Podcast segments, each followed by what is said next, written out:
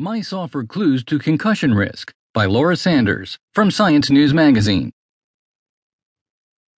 The brain can bounce back after a single head hit, but multiple hits in quick succession don't give the brain time to recover, a new study suggests. Although the finding comes from mice, it may help scientists better understand the damage caused by repetitive impacts, such as those sustained in soccer, football, and other contact sports.